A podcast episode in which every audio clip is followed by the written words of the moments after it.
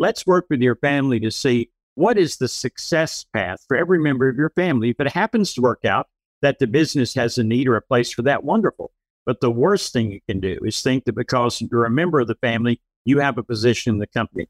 So those who are able, and I've got clients that are in their fifth, sixth generation, that's because they're doing succession planning constantly, which revolves around helping every family member determine what do they need to do to be successful? What's their gifts? What are their talents? Helping them achieve that. And then looking at the business in a separate way. Three, two, one, zero, ignition, liftoff. Ending Small Business Failure. Welcome to the Small Biz Chat Podcast with the number one small business expert, Melinda Emerson. Melinda's goal is to end small business failure, and she'll give you the information you need to succeed and live the life you dream of. Now, here's your host, the small biz chat lady herself, Melinda Emerson. Hi, everybody. I'm Melinda Emerson, the small biz lady, America's number one small business expert. And I'm so excited to welcome you to a special National Small Business Week edition of the Small Biz Chat Podcast Live. I am so excited to introduce my guest for today because I have the A team with me. So now, if you are running a family business and you're thinking it may be time to have a transition in leadership, you're in the right place. We're going to be talking about that today. If you're thinking about a business exit, one of my experts is going to talk about the right way to do succession planning. Now, here on the Small Biz Chat podcast, we talk about business from all different angles to give you sage advice. This is advice you wouldn't be able to pay for. We consider this a peer to peer mentoring show. The mission of the Small Biz Chat podcast is to end small business failure. And that is what we're here to do today. Our broadcast can be seen on my Small Biz Lady fan page on Facebook, as well as my Small Biz Lady page on YouTube. So I invite you to leave us a comment, share, and let us know if there's a topic you'd like to see on the show sometime in the future. Now, what we want you to know is that I am here to serve all of you as the small biz lady, but I always have to bring in my super friends to give you some extra sage advice. So now it's time for me to introduce my first guest, Barry Banther. Now, I have known Barry, oh my gosh, I think a dozen years. He is a family business expert, he is a speaker, he is a gentleman, and he has been helping family businesses work together and live together in harmony for over three decades. He's been a lead consultant on over 400 engagements to help improve small business for performance from strategy to planning to succession and exit strategies. Barry's clients depend on him.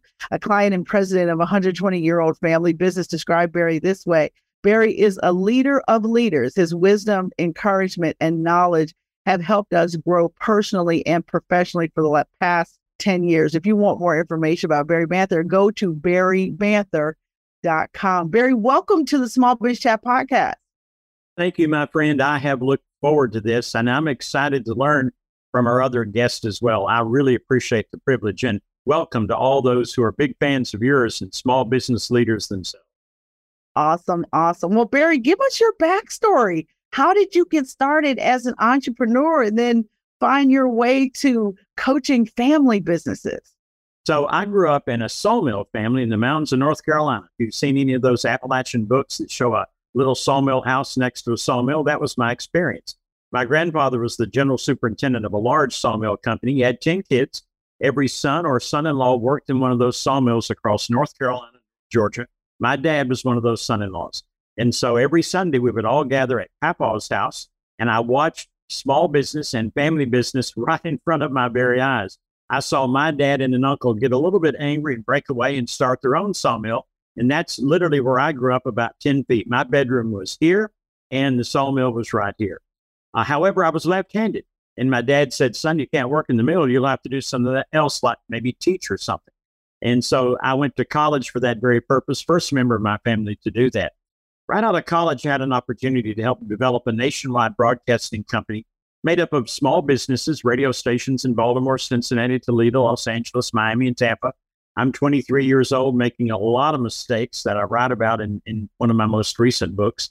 But then I began studying small business, doing my graduate work in, and then I began to teach in college, teaching small business and business management. Uh, I served in the administration of three Florida governors as their appointee to oversee all private higher education in Florida.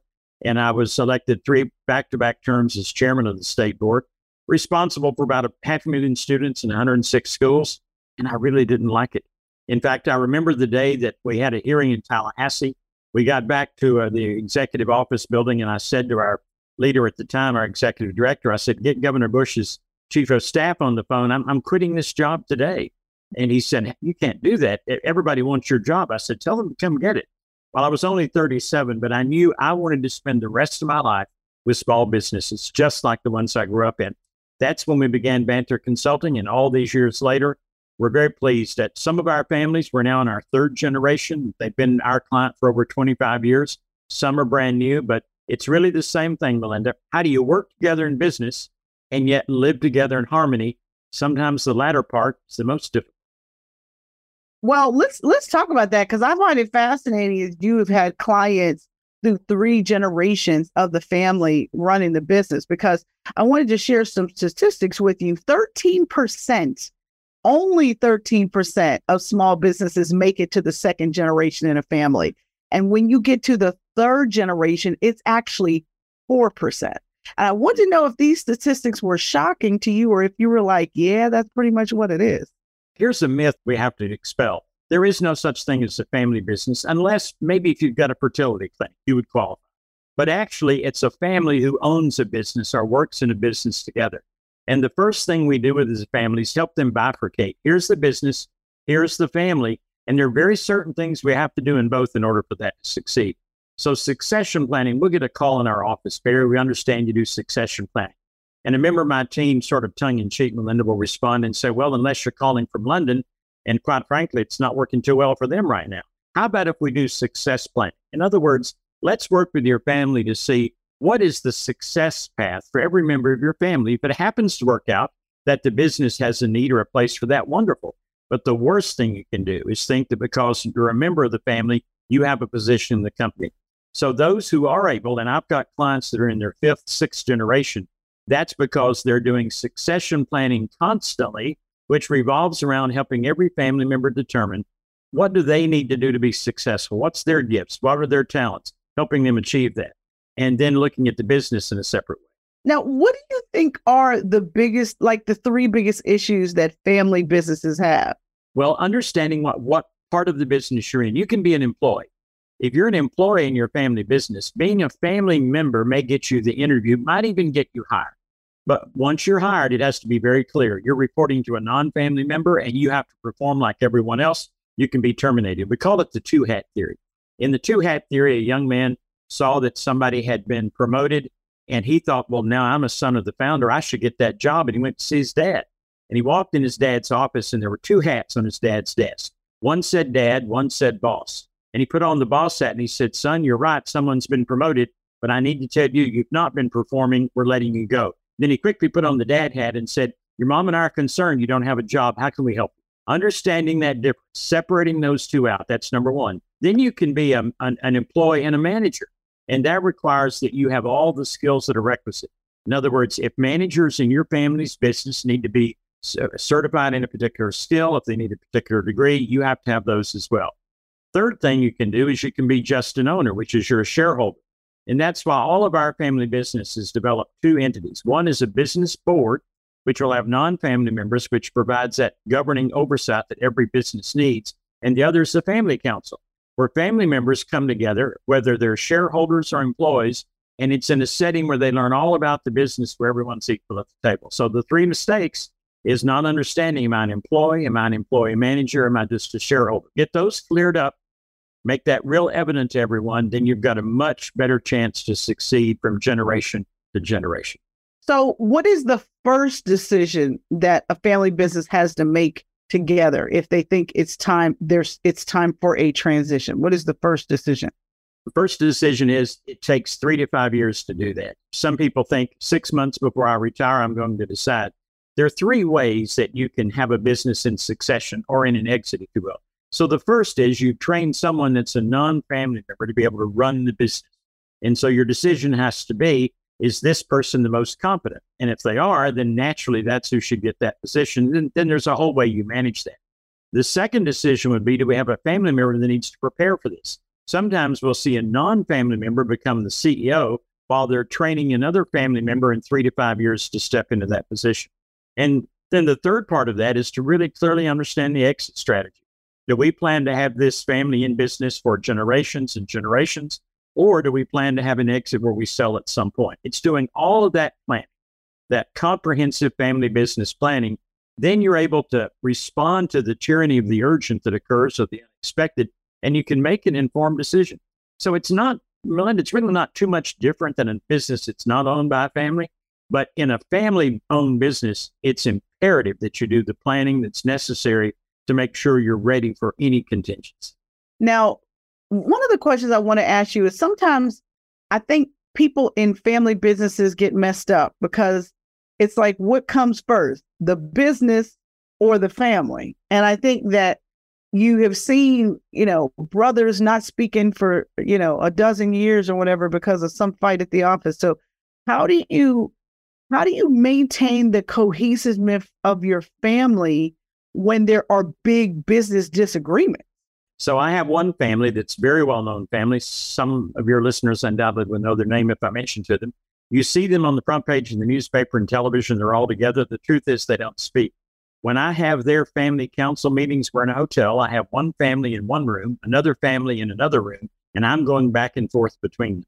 And so for families that are in that kind of division, we, we look for the opportunity to recommend to them to get counseling. I have two clinical psychologists on our team that are prepared to help a family. We've had some great success with families moving through that.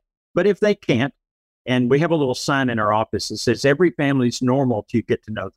And they all then have those same issues. Let me explain what I mean. My managing partner is my oldest son. Uh, when he graduated from college and came home with a wonderful bride, it took her almost nine years. She earned partner status. She runs one of our divisions. We have someone like me who works with us, who helps us through these issues. So you can be in disagreement and still work together, but you have to have a process to do that, or else that infighting will eventually destroy morale among the employees and eventually destroy your customer base. So ideally, you want to have principles in place for here's how we agree to communicate. And here's the most important thing. First question to ask a family Tell me how you fight. Tell me what happens when you fight. Tell me how you resolve a fight. Janice and I have been married 47 years, and sometimes a young couple will say, Tell us the secret. And I'll say, Well, a couple of things real quick. Love has nothing to do with it. Like won't have a whole lot to do with it. You've got to learn how to disagree, how to fight, and to work together. That can be done if you're willing to put in the work. Well, that sounds like good advice for work and life. okay, Barry years ago, you wrote a wonderful book called The Leader's Gift. And you talk about how people have to earn the right for people to follow them. And it made me think about what role does leadership play in, in a family transition of any kind? We've got this, uh, you know, amazing TV show called Succession, you know, that, that's got all these characters and all this stuff. And, and you see how toxic and, and, and bad a family can be run and how, you know, siblings can be pitted against each other and all this stuff. I mean, how can we how can the parent or the founder or the second generation leader help everybody through this process so that people come out whole and that the business survives? So there are three things melinda. First of all if there's a member of the family whom we believe is the right person to eventually lead there are five skills they have to develop. First of all they have to develop the skill to invest time in people. They can't lead from the front of a engineer's truck. They can't lead from uh, the back room in the doctor's office. If they're going to lead the business, especially if it's family owned, they've got to be willing to invest time in the people who work in that business. And that means they have to put the business first before the family. Now, I'm very honored to be part of Coach uh, Tony Dungy's All Pro Dad with Mark Merrill. He and I began that work so many years ago. I believe strongly in the family. But if you put the family ahead of the business, you're going to be disappointed. Business comes first, invest time in the business. Secondly, You have to create openness. In other words, the people that work for you, whether you have 10 employees or 1,000 employees, they have to know that you're open to listen to them, to encourage them. And that's the third thing, and that's learning how to listen with empathy.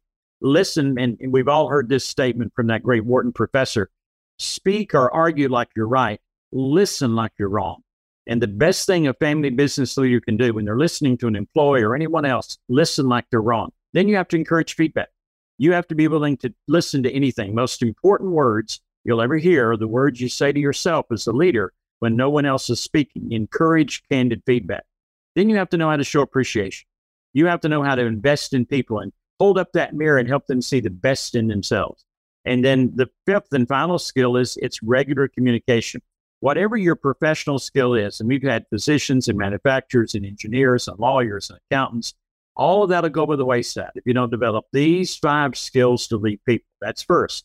Then, secondly, with your family, you have to be able in that family council to help them see that we have an obligation first to our customers. Our customers, our clients, or our patients are the only people that write a check in this business. We then take that money, invest it, and eventually the family receives it as wages or as a return on their investment or as a dividend or a distribution.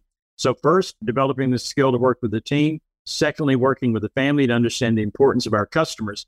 And then the third thing that's absolutely essential is what you're talking about today having that business coach, having that advisor that can help you on the collection side or the planning side, realizing you can't do this all by yourself in a silo. If you do those three things, you'll be one of those that survives Gen 2 or maybe even Gen 3 transition. That's been our experience. So if you are thinking about a transition, let's say I'm a I'm a baby boomer business owner and I'm getting tired, you know, whether the pandemic was was pandemic was terrible, I'm like I'm just about ready to walk. What is a realistic timeline for how long they need to start preparing themselves and whoever may succeed them in the business? We get about five to seven requests a month in our office to help a family. First question we ask is, "What's your time frame?" If it's under three years, we politely say, I'm sorry, we're the wrong ones. The chance of being able to do it under three years, 36 months is very difficult. Preferably, it's about five years. So, about five years out, whether you're going to exit and sell the business or sell it to the family, or the many ways you can do that, it takes about five years to put not only the plan in place, but here's the important part, Melinda to prepare all the people that are involved, to prepare those people. That's why it takes that time. So, optimally, five years but you can do it at three, but you've got to be intentional about it. Now, last question for you, Barry. What is the best business advice that you have ever been given? Gosh, that's a that's a great question. It came from my father, who lived and died in that sawmill. And it wasn't new with him, but it's resonated with me. He said, Barry, you won't worry so much what people think about you if you realize how little they ever think about you. And here's what that taught me my employees are not thinking about Barry. My customers aren't thinking about Barry. Who are they thinking about themselves? If I can come alongside and partner with them, and if I can be thinking about them as well. We did a market survey not long ago. Why do you keep hiring our firm? I was surprised at the answer, Melinda, but I was pleased. Here's what they said We know as a family and business, we're going to be in trouble this year at some point. We want Barry to be in trouble with us. So the best business advice I ever received was make it all about your employees, all about your customers. If you do that, you'll be taken very good care of. I love it. I love it. Thank you so much, Barry. Thank you. What a privilege. Thank you so much for your sage advice. I felt like you just dropped pearls everywhere of, of wisdom. I'm Melinda Emerson, Small Biz Lady, America's number one small business expert, and I will leave you with this last thought. You never lose in business. Either you win or you learn. God bless everybody.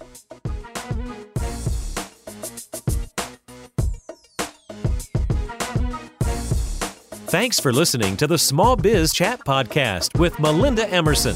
Subscribe to this podcast wherever you listen to podcasts and join us next Wednesday for more fantastic information and interviews. You can find more sources and small business success strategies by visiting Melinda's website, succeedasYourOwnBoss.com. Thanks again for listening, and we'll see you next week.